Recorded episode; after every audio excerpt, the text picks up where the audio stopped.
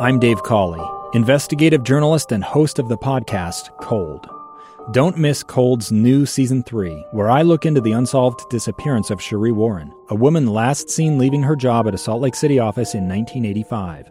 Police cast suspicion on Cherie's estranged husband and boyfriend, but never made any arrests or recovered Cherie's remains. Find Cold Season 3, The Search for Cherie, anywhere you get your podcasts. Hey, welcome back to Live Mic. I am Lee Lonsberry, and we're about three weeks into this social distancing. Now, for almost three weeks, uh, it's been you and me chatting, you in your home or wherever you may find yourself, and me sitting here in the guest room. Uh, a few confessions. Uh, it's uh, my, my, place is humble where I live here. It's uh, not too big. Uh, I don't have an office, but I do have a, a guest bedroom and the the guest bedroom is where the cat box lives as well as the cat's food. And so as this is the confession i'm making. As i've been speaking to you every day for uh, nearly the past three weeks i've been doing so sitting right next to the cat box. So she occasionally will come and visit and that's all fun and nice. Uh, she the last time she came by let me tell you this it's kind of funny. Uh, the there is a building across from where I live, and today I guess it is uh, Wash the Window Day, and so there are uh, these three men. As I look right now uh, across the street and at the window, uh, the windows of the building across the way, uh, there are these men swaying back and forth with their harnesses and their ropes attached up at the top with the squeegees, uh, going floor by floor, cleaning the window. Now the cat caught sight of this.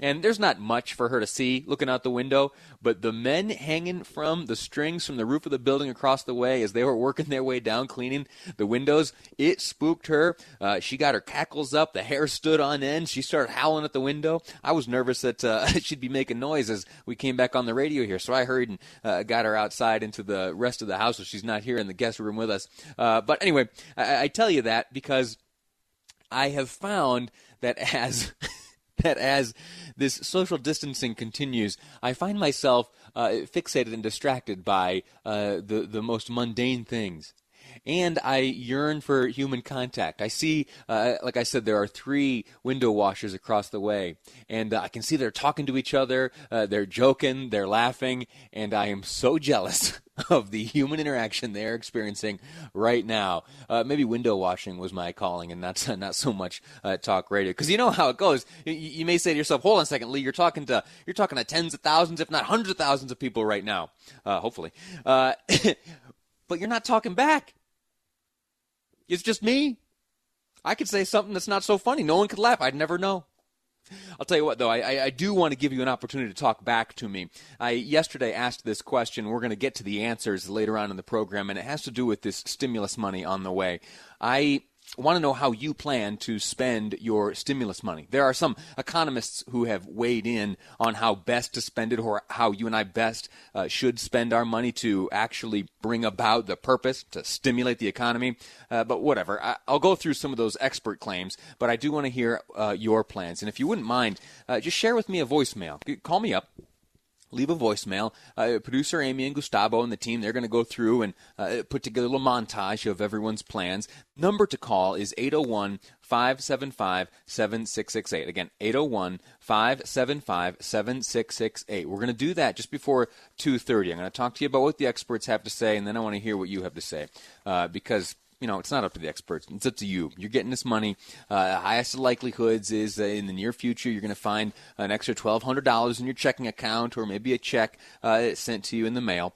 Uh, but I want to know what you're up to. Five, uh, the number 801 575 7668. Now, I told you I was going to talk to you about chickens in this segment. Let me get to it. We heard yesterday, of course, during Jeff Caplan's expert minute of news. Uh, those are great, aren't they? Uh, in fact, I linked to my Facebook page yesterday's Minute of News by uh, Jeff Caplan. Uh, you go on to Facebook, Lee Lonsberry. Uh, don't worry about my personal page. You're free to click there if you want, but the the real thing I want you to take a look at is the page that we have set up for the live mic show. So, uh, Lee Lonsberry, you'll see uh, my little grinning face and uh, a logo for the program. Click on that. Scroll down a little bit. You'll see the, the Jeff Caplan's Minute of News. The story he had to tell yesterday is that here in the state of Utah, agricultural stores are seeing a dramatic rise in the demand for baby chicks. Uh, there was an interview in a wonderful article written by Amy Joy O'Donoghue in the Deseret News where she spoke to some uh, workers at one of the IFA country stores, and it's absolutely fascinating. Uh, and I, I, want to tell you two things. I want to tell you a personal experience, and I want to tell you something about uh, Amy Joy O'Donoghue, the author of that uh, great article, which I'll link on my Facebook page in a moment. Uh, I, I really admire and uh, and cherish the friendship that I have with Amy Joy O'Donoghue. She is absolutely wonderful. And uh, not too long ago, she got some chickens in her own backyard and uh, I, I, forget under what the circumstances were, but at some point she told me that, uh, and I said, "Oh my gosh, I had chickens when I was young." And so we, you know, like chicken raising experts, traded notes.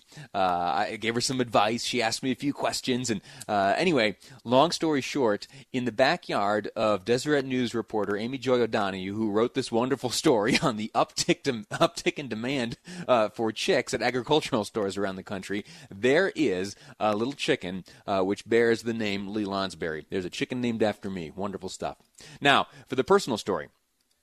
When I was in junior high, uh, my dad took me to the farm and tractor store, a store that sells, uh, you know, like uh, ropes and tractor parts and animal feed and such like that. They also there sold uh, baby chicks, and I got 13 of them. Brought them home. Uh, we had this back living room I had this little cage for all of them, an incubator lamp. I got a little tray for their food and for their water, and I raised them. They were there for, uh, I think, maybe six weeks or so until they were uh, large and strong enough to, to live outside. And outside, I got some big stakes and some chicken wire made this fence for them uh, with the help of the neighbor. I put together a coop of sorts with a, a big uh, lid on top that served as a roof to keep them safe from the rain and the elements. I would lift that up each morning and uh, sprinkle a little bit of food in there, make sure the water was nice and changed, and uh, that's what I did for a, a number of years, and I uh, I so enjoyed it. Now. Raising chickens uh, in junior high and enjoying it in a, in a place where, where I'm from, where not too many people are doing that, it uh, it carries a price, a little bit of ridicule, and that ridicule was targeted right at me. In fact, for most of junior high and high school, Lee Lonsberry's nickname was Chicken Boy. Chicken Boy. That's what they called me when I was in junior high. Anyway, uh, I got over it. I seems to I seem to have uh, adjusted and become a, a, functional member of society, but I will never forget the lessons that I learned uh, when I was raising those chickens. It was uh, so much fun. They are delightful little creatures. You'll learn uh, so much from taking care of them. Uh, you don't even have to clip their wings. You know what that means? Uh, so they don't fly out and escape. Uh, you, you, furl out their wings, and there are some larger ones underneath. And if you take some of the, the big industrial type scissors, just snip them. Not too far down, though. Not, you don't want to get too close to the wing because uh, you might hurt them. They've got some nerve endings in there. Uh, but if you clip the wings just right, uh, they, they can't fly. And that way, you don't need to have a cover over the top of your fence. One of the lessons I learned. Also, another thing you want to learn uh, or you want to know is in the wintertime, you need to either have the water heated a little bit or agitated so it doesn't freeze because chickens they need to drink uh, and in the in the wintertime the uh, in the wintertime the water can freeze. You want to make sure they stay hydrated. And if you treat them right if you give them a good healthy place to live uh, they will give back they will lay eggs for you from time to time. You keep them healthy, uh, they will lay eggs, and you can go out and you can collect them. In fact, that's what I did. I remember uh, in the early mornings, I would put on those rubber boots, you know, uh, so as I trudged through their little pen, uh, I, I, wouldn't dirty up my regular shoes with, uh, you know, what chickens leave behind. And I'd gather up their eggs, I'd walk them inside. You, you got to wash them off a little bit. I'd put them in the, in the refrigerator, and that's what my family ate for a, a number of years. Anyway, that story really has no point other than to say uh, this run on chickens, uh, it's an okay thing. And uh, I just speaking to Miles Hansen, he's president and CEO of the World Trade Center, Utah. His kids are hoping to get some chickens. Well, I hope they get them. And I hope maybe your kids get some chickens. Uh, there's a lot of good lessons about responsibility to be learned in the raising of chickens or any animal, uh, really. And uh, you know the uh, the farmers they know that. The agricultural folks they know that. Uh, and I was lucky enough to learn uh, that lesson, at least in small part, uh, when I was young, uh, raising chickens, even though they did ultimately call me Chicken Boy. Listen, we're going to take a break. When we come back, we're going to talk about some needs facing uh, some folks here in the state of Utah. Uh, babies need milk, and hospitals need blood, and you have the ability to donate both. and I'll share those details with you next on Live Mic. I'm Lee Lonsberry, and this is KSL News Radio.